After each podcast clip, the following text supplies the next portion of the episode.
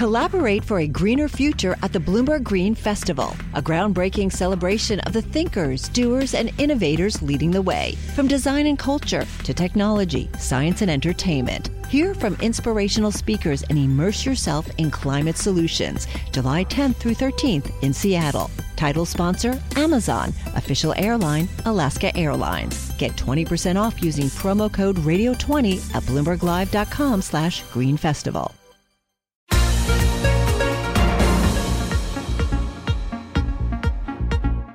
Welcome to the Bloomberg P&L podcast. I'm Pim Fox along with my co-host Lisa Abramowicz. Each day we bring you the most important, noteworthy and useful interviews for you and your money, whether you're at the grocery store or the trading floor. Find the Bloomberg P&L podcast on Apple Podcasts, SoundCloud and bloomberg.com.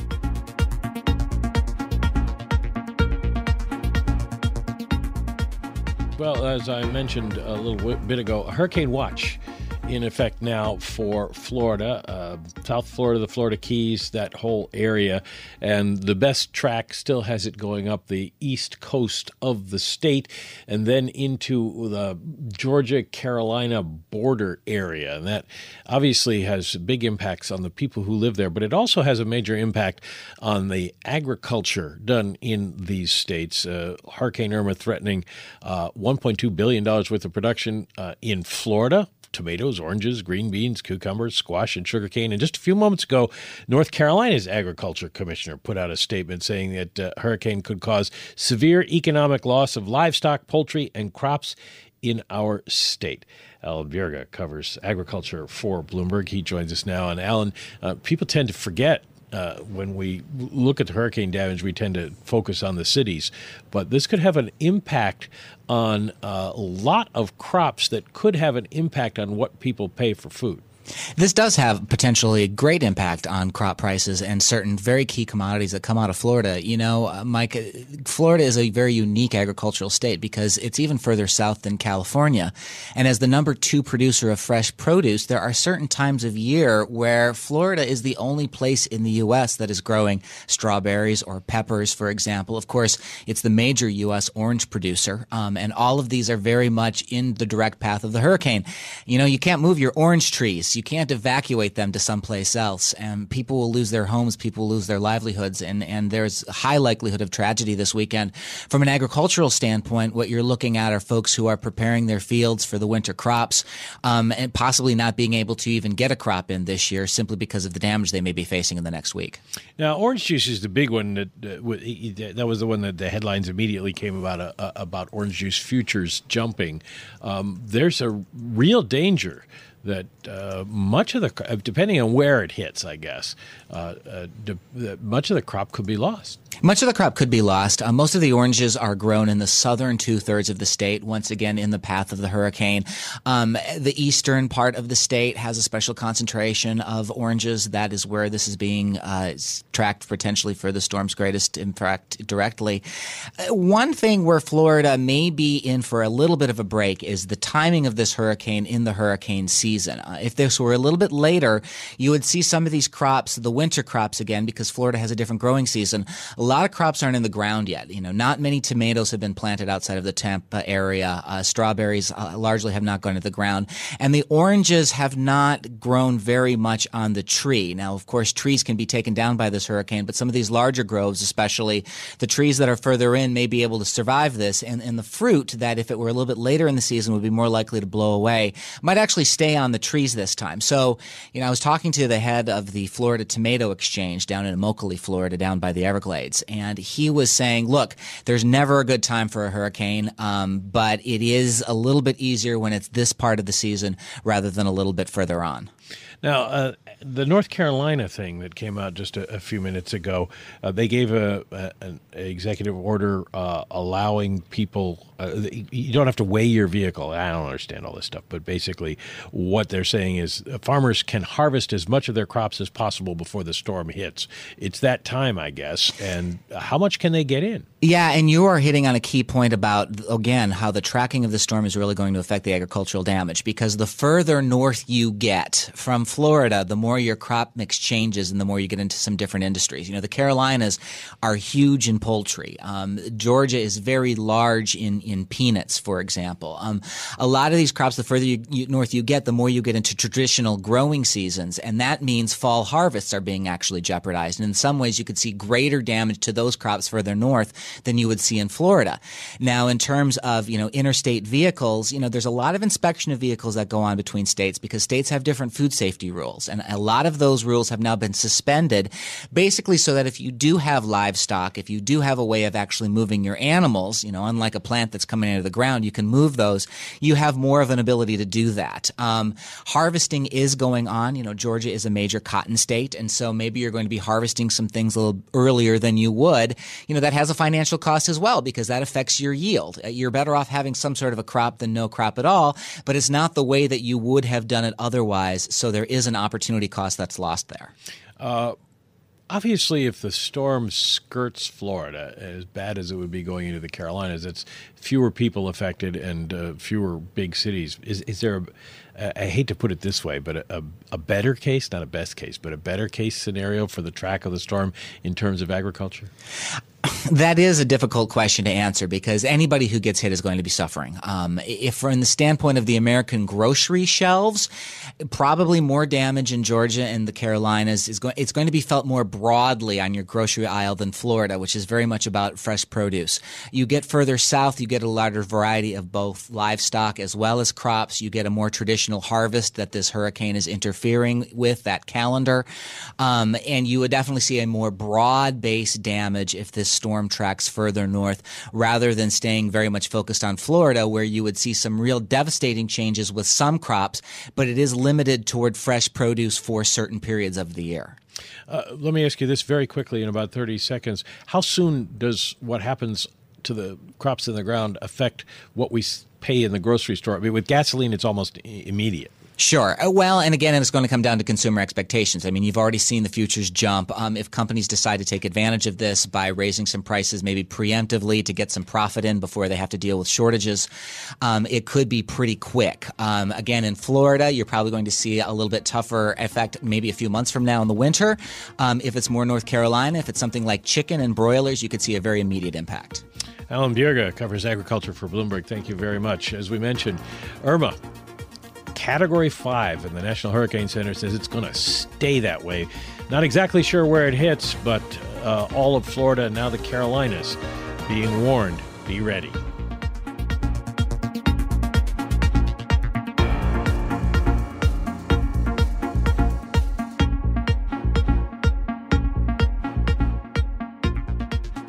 We haven't seen the hurricane hit land yet, but there are a lot of pictures of damage on the uh, internet um, from Hurricane Irma in Florida and the Carolinas, and I'm talking about retail stores. I mean, the shelves have been stripped bare, uh, and at grocery stores, at uh, do-it-yourself stores. Um, it is that time when everybody goes and stocks up. Uh, we're joined now by Craig Johnson, the president of Customer Growth Partners, on the impact to retail from Harvey and Irma. There's kind of, I guess, a two-part uh, thing to a storm like this. Uh, everybody goes and buys everything off the shelves, and then the stores get wrecked by the hurricane. So, on one hand, the retailers win; on the other hand, they lose. Yeah, well, it's it. First of all, we have to say how difficult it is, and our thoughts go to the, the many victims of this, either people whose lives were lost or, you know, or their homes were ruined. And so when we see, we've been studying this since Hurricane Andrew, which is 92, the last big five to hit Florida. And typically, there's uh, uh, in in most um, disaster events, there's a, a, prior area, a prior section, and then an ex post facto. Uh, now, unpredicted events such as earthquakes, like the Northridge earthquake in, in, in the mid 90s in LA, and like 9 11, you know, there's no, no warning. But when there's a widely predicted thing, there's a ton of stuff sold. So the generator sets, I was ch- chatting with the head of uh, uh, Home Depot, uh, Craig Menear, earlier this morning. That's they're they're virtually all gone. Generator sets uh, for when the power goes out. Water was out throughout South Florida yesterday. Gasoline stations were, were out. Tap City. Now they're trying to bring in some new supplies, but it's very difficult, and especially when places like Home Depot and Lowe's are trying to pre-position supplies, uh, but they don't know exactly where the storm goes, so they have to kind of spread it out a little bit. It's a very difficult situation. Yeah, uh, uh, that is one thing that I imagine has changed since Andrew, which was so many years ago, that the retailers have gotten better at anticipating A, what people are going to want to buy, and B, as you mentioned, pre positioning it. Yeah, the, the, the, the, analytics in the industry in terms of what's needed, when it's needed, et cetera. And this is everything batteries to flashlight to plywood. You know, plywood is, is literally by definition a before item. Right. and but uh, uh, uh, um, uh, things like uh, batteries and generators, you can wait till after the storm to get them, but they may well be sold out. Um, but the the big retailers, particularly places like Costco, Walmart, Target, uh, the two home improvement players, you know, Depot and Lowe's, uh, uh, are much better at this. But again, even they they have pretty supple supply chains, pretty flexible, but they can't you can't always outrun a storm because you don't know where it's going to be. Yeah, how do you get something like uh, plywood or batteries? I mean, to a place. I guess it's just the, the, better weather forecasting gives them enough time to. What do they do? Fly it in from somewhere? Well, no. Uh, uh, let's, let's, take just these two because you can buy batteries a lot of places. You can buy it at, at the public. Sure, but the, the, but level of thing, batteries yeah. needed is what I'm talking well, about. Well, now they're typically in, uh, in distribution centers, DCs, that are spread out in multiple places. You know, 20, 30 uh, across the, the country or more sometimes, depending on the retailer. And so they'll be a warehouse in Florida, maybe a distribution, maybe even more than one. And it'll be other than Georgia, there might be Alabama. So the one that's now, let's say it's sitting in Orlando, uh, uh, it will run out of batteries, say, it'll run out of plywood and other yeah. stuff. So they have to bring it in from the next adjacent one. And what you want to make sure you do, well, you not want you don't want to bring it down from you know, from, from Savannah because Savannah might be next in line to get hit. So you want to, you know, take it from elsewhere, maybe uh, uh, west, you know, you know, uh, West Florida, Alabama, and then bring it down there. So this is a thing. You you basically have logistical officers working for you if you're a big retailer who figure these things out. Yes, that's that's exactly right. You have all these companies because this is you know this is not the first rodeo on this. So they've gone through it. Houston, in its own crazy way, which is like you know that hit maybe a couple what, a couple weeks ago. Ago, there was lessons been learned in Houston that they are on a real time basis applying to whether it's Florida, Georgia, you know, Carolinas, whatever. They're applying those lessons of getting stuff there, getting early, and like water you know, there were fights at Costco yesterday morning over over the last you know few things about fist fights breaking out in some yeah. of the stores. It was crazy, and, uh, now it's all gone. Um, water's tricky because it's heavier you know you can't fly it in that easily. Uh, I got about thirty seconds left, but what about things that aren't uh, critical? You know, like clothing. Um, those retailers affected as well. Well, they'll be affected, but typically, if someone needs to buy a new, you know, warm weather st- stuff, you know, for the fall or or or, or light sweat, you don't have to get it this week. Uh, uh, you can get it, you know, a week or two after things are settled down, and of course, you can always order it online. So purchase is deferred, but not yes, uh, it's not foregone because we say disasters don't destroy demand, they displace it forward in time, backward, or online. So, in general, the, uh, the retailers won't necessarily lose other than damage wise. Yeah, they'll they'll be a net neutral. In fact, they may be slightly up because people in the entire cone will buy generators, even though they may not end up needing it. Everybody has a generator in their backyard. Craig Johnson, thanks very much for being with President of Customer Growth Partners.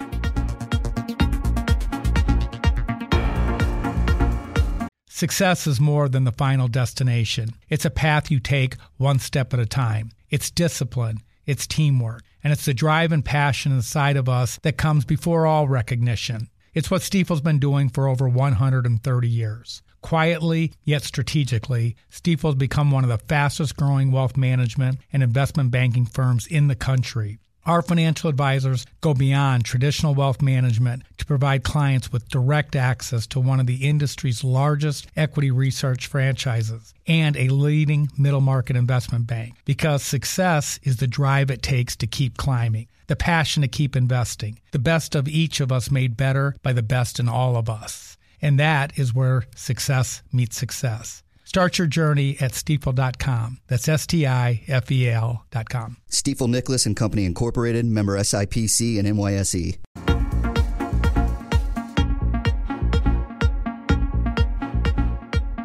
Interesting story. Uh, the other day, I walked into a Whole Food store. Now, of course, they were just bought by Amazon, and there was a whole table full of Amazon Echoes and Dots.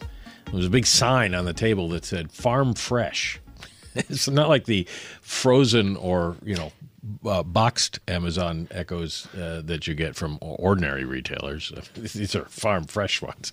But it's all part of Amazon's massive expansion, so big that Amazon is now shopping.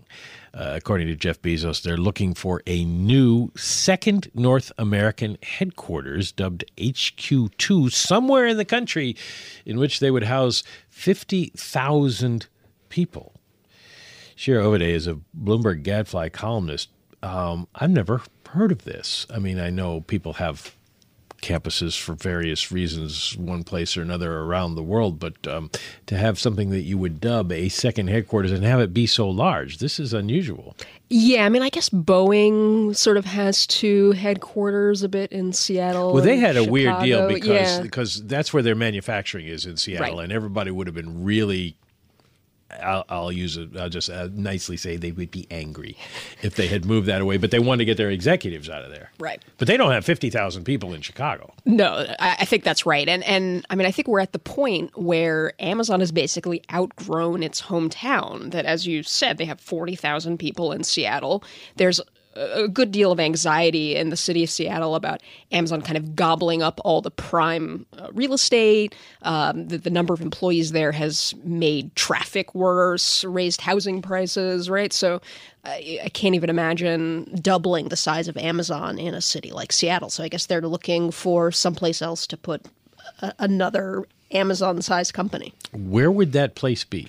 I think we can safely say that the guns, the gun fired this morning, and you're going to have every city, ev any big city and municipality hoping that Amazon comes into their backyard and sort of dangling tax um, tax breaks and other goodies to Jeff Bezos. While we were sitting here, the mayor of Memphis tweeted that they're going to bid for this new Amazon headquarters. So again, that's just the first of many. It doesn't. I mean, they, it would seem to me they would need some specialization in the city that they would end up. You got to have a place where there are tech people, right?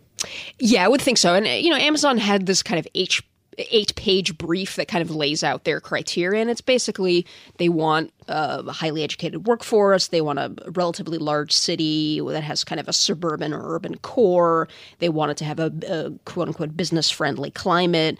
So you know they do have some criteria in mind for what they're looking for including having enough um, kind of talented people. Would you think that they would want to move uh, away from the West Coast? In other words, have a second headquarters somewhere on the east side of the country?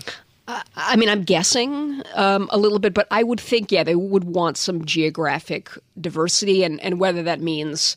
I- I've heard people this morning talking about Utah, for example, which people have dubbed Silicon Slopes. Yeah, Right, uh, these sort of Silicon love Salt Lake Valley, City, um, slightly further east. Um, that obviously uh, gets you a little bit out of the Bay Area and Seattle tech hubs, but not quite so far away. But again, I I imagine many cities all over the country are going to be vying for Amazon's new HQ. Well, what do we think uh, Jeff Bezos wants out of this? I mean, he you you bring fifty thousand jobs somewhere, that's going to transform wherever. Even if you put it in New York, eight million people, that's going to be transformative. Does he want to transform someplace? Does he want to make it the next Seattle and raise some of those questions? Uh, do we know what he wants to accomplish here? So, one thing that's been very interesting to watch is Amazon's reaction to, I think there's just kind of growing anxiety about the impact to the uh, labor economy and the economy at large from the transformation of retail from physical in some cases mom and pop stores to e-commerce controlled by a handful of very large companies primarily Amazon. And you know, you, you see them reacting here and there to sort of economic reports about, you know, these uh, automated package warehouses crushing jobs and Amazon putting retailers out of business. And I can imagine that making, uh, generating attention for a company for adding 50,000 jobs for potentially transforming the economy of uh, a medium sized or, or, large city by adding 50,000 high paying jobs. That is the kind of attention that Amazon wants, not attention for them, you know, shutting mom and pop retailers on Main Street. Uh, very quickly, just 30 seconds left. Uh, when do we find out? Uh, they're looking to have a city selected soon, and they want to start building the new headquarters by 2019. This is like you know, bidding for the Olympics, I guess. I wonder who gets the TV rights to all of this. And who's going to carry the torch? Exactly. Shira Ovide from Bloomberg Gadfly.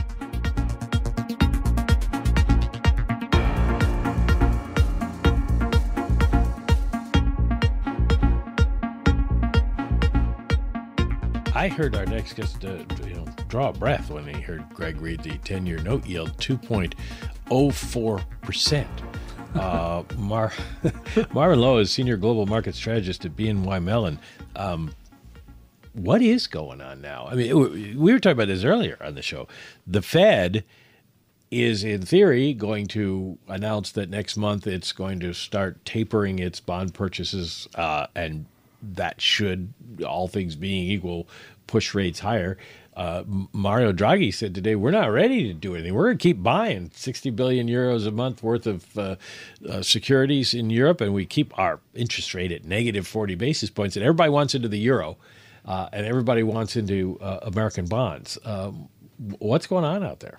Well, you know, I still think that the the central banks are the most important um, thing that investors have to consider. And you've got these waxing and waning um, on the next stage of monetary policy. And um, there are certain aspects that are going on in Europe in terms of the fact that they haven't started to reverse their accommodation, whereas the Fed and you know to a certain degree what we saw from the Bank of Canada uh, yesterday has started to uh, move in that direction. So um, the next move in terms of how the market looks at it is that the ECB has to do something at this point, and I think you're starting to see that play out in its currency. Uh, the Fed, however, is a few steps ahead, and they've got some challenges to continue along the path that they've um, that they've kind of told the market over the course of the last few quarters. Yeah, so basically, it's the old Chuck Prince thing. You got to keep dancing as long as the music's playing.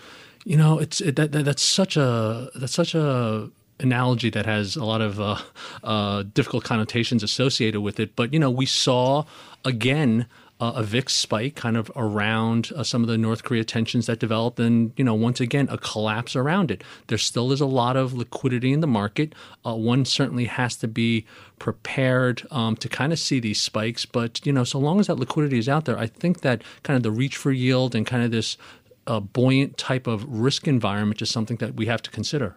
Um, tide of money, but could the tide go out very quickly and leave people, as uh, in Warren Buffett's fav- famous analogy, uh, not wearing their uh, swimming trunks? There's there, there, are a lot of um, interrelationships in this market that we haven't seen since the crisis. You know, whether it's whether it comes from um, these packaged products that are out there, the ETFs, the ability to um, make investments in sectors that once were tied to more longer term type uh, type thought processes. Um, from the central bank perspective, they're going to continue to convey that they're going to take uh, money out of the system in a very slow manner. And uh, for the moment, the market is certainly buying it. I think. Was the market prepared for that? I mean, or did people start thinking that they were going to be um, more hawkish than they have been. Yeah, I think I think when we were in the middle of summer, and you know, we can kind of think back um, to some of the volatility that Draghi introduced when he had his speech in in Portugal. Uh, that certainly raised the specter that there was going to be a coordinated move around monetary policy, and we kind of saw some volatility around that. But lo and behold, um, currencies and uh, inflation and um, uh, the impact that currency has on your economy growth, uh, et cetera, et cetera, comes into play, and it's showing how difficult it is for them to um, to step away. Uh, how does that? How did when when you talk to people about what they should be buying? Then, um, how do you incorporate this uh, this explanation for what's going on into your buying suggestions? You know, I, I think I think um, we have to start looking a little bit more deeply in terms of what sectors, what parts of the world would benefit from um, the fact that it's hard to withdraw a lot of this monetary policy stimulus. Emerging markets have had uh, an incredible run. Um, uh, they've been the top performer in a lot of different asset classes, depending on how you um, how you slice it. That's still a story that we should look at. Um, I think it's a story where we have to dissect it a little bit more. You know, the, the easy trade is over. You know, do we start looking at industries within that? Do we start looking at various rating sectors within that sleeve um, to decide uh, where there might be? You know, there's no more low hanging fruit, but let's say you know a fruit that we could still reach without a without a ladder. Uh, were you surprised? Yet, and I, am thinking of countries where you you know you could go. Were you surprised by Canada yesterday? You know, to a certain degree, um, the fact that they moved. I, I, think the surprise was that they moved uh, yesterday rather than next month. So to a certain degree, there's a little bit of a surprise in it, but. Uh, you know, it was widely expected, uh, including by myself, that they were going to go sometime this year. October seemed like it made more sense um, in terms of seeing how the other central banks did. But, you know, it, it created a little bit of volatility. But overall, um, the move is not a surprise from the perspective of are they going to move within, uh, you know, are they going to move this year again? The answer would have been yes for most people. What about uh, now? Are they done? They sounded very dovish in their statement. Yeah, you know, they, they, they and again, it's it's the currency thing. This is the challenge uh, with a lot of what the central banks are trying to do. It, it's a it's a very fine line. Um, it does come down to the data. They were forced um, to a certain degree because they've had some very, very strong data prints. They also have, um, you know, housing concerns and, and, real estate price concerns that maybe some of the uh, other central banks aren't um, as worried about. Uh, they those are still issues, um, but it will be on it'll it will be reliant on the data, and it seems firm. So um, you know, I wouldn't be surprised if we see another move from them this year. Uh, what about other uh, markets that might surprise us? So I, I presume you're not expecting much from the Japanese, but uh, any any place else around the world that you're watching? You know, Japan, Japan and the yen are always interesting because of the flight to quality type of aspect yeah. that, that the yen has. So uh, we're looking at it from that perspective, and and it makes it incredibly challenging because you know whether it's a you know it's a tape bomb that comes out of the administration and or you know real saber rattling that comes out of the peninsula, the yen is at the the center of that. In terms of what their monetary policy can do, they're they're somewhat hamstrung. They they own a very large part of the market already. They are um, you know, uh, buying pretty much as much as they can. Uh, I think that this year, with their 10 yield targeting, they've kind of reduced their purchases. So there's a little bit of tapering that's been going on there already. But their yields are, are you know, they, they, they don't move a whole lot, kind of given how large of a buyer the, the BOJ is already at this point. You mentioned tape bombs. Uh, do you wear a hard hat to work these days? I mean, the, the way that the news flow has been? Yeah, I mean, I guess uh, I'm in the same camp as, as all of us. To a certain degree, uh, we get immune from it. And, and again, the fact that we could, you know, spike the VIX by somewhere in the range of 40% on Monday and kind of see it collapse back down to this 11, 11 and a half uh, era uh, area makes it so that um, we are almost expecting that. That's not necessarily um, a good attitude to have, but it seems that we're always kind of looking for it. You do get a little bit immune to it. Uh, uh, interesting question. Uh, stocks keep going up, and I've only got about uh, 15 seconds here. Bonds stay range bound. The only movement is in currencies. Does that change anytime soon?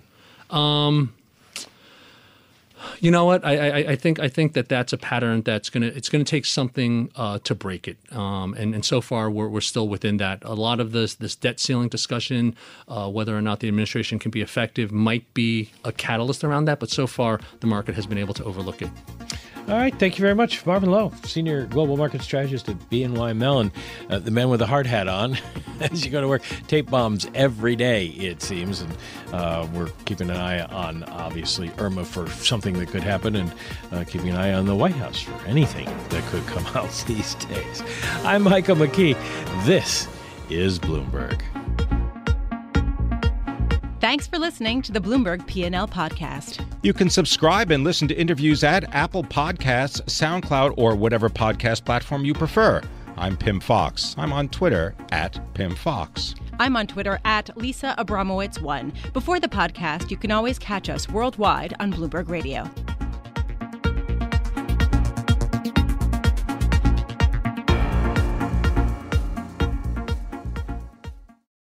Collaborate for a greener future at the Bloomberg Green Festival, a groundbreaking celebration of the thinkers, doers, and innovators leading the way. From design and culture to technology, science, and entertainment. Hear from inspirational speakers and immerse yourself in climate solutions. July 10th through 13th in Seattle. Title sponsor Amazon, official airline Alaska Airlines. Get 20% off using promo code radio20 at bloomberglive.com slash green festival.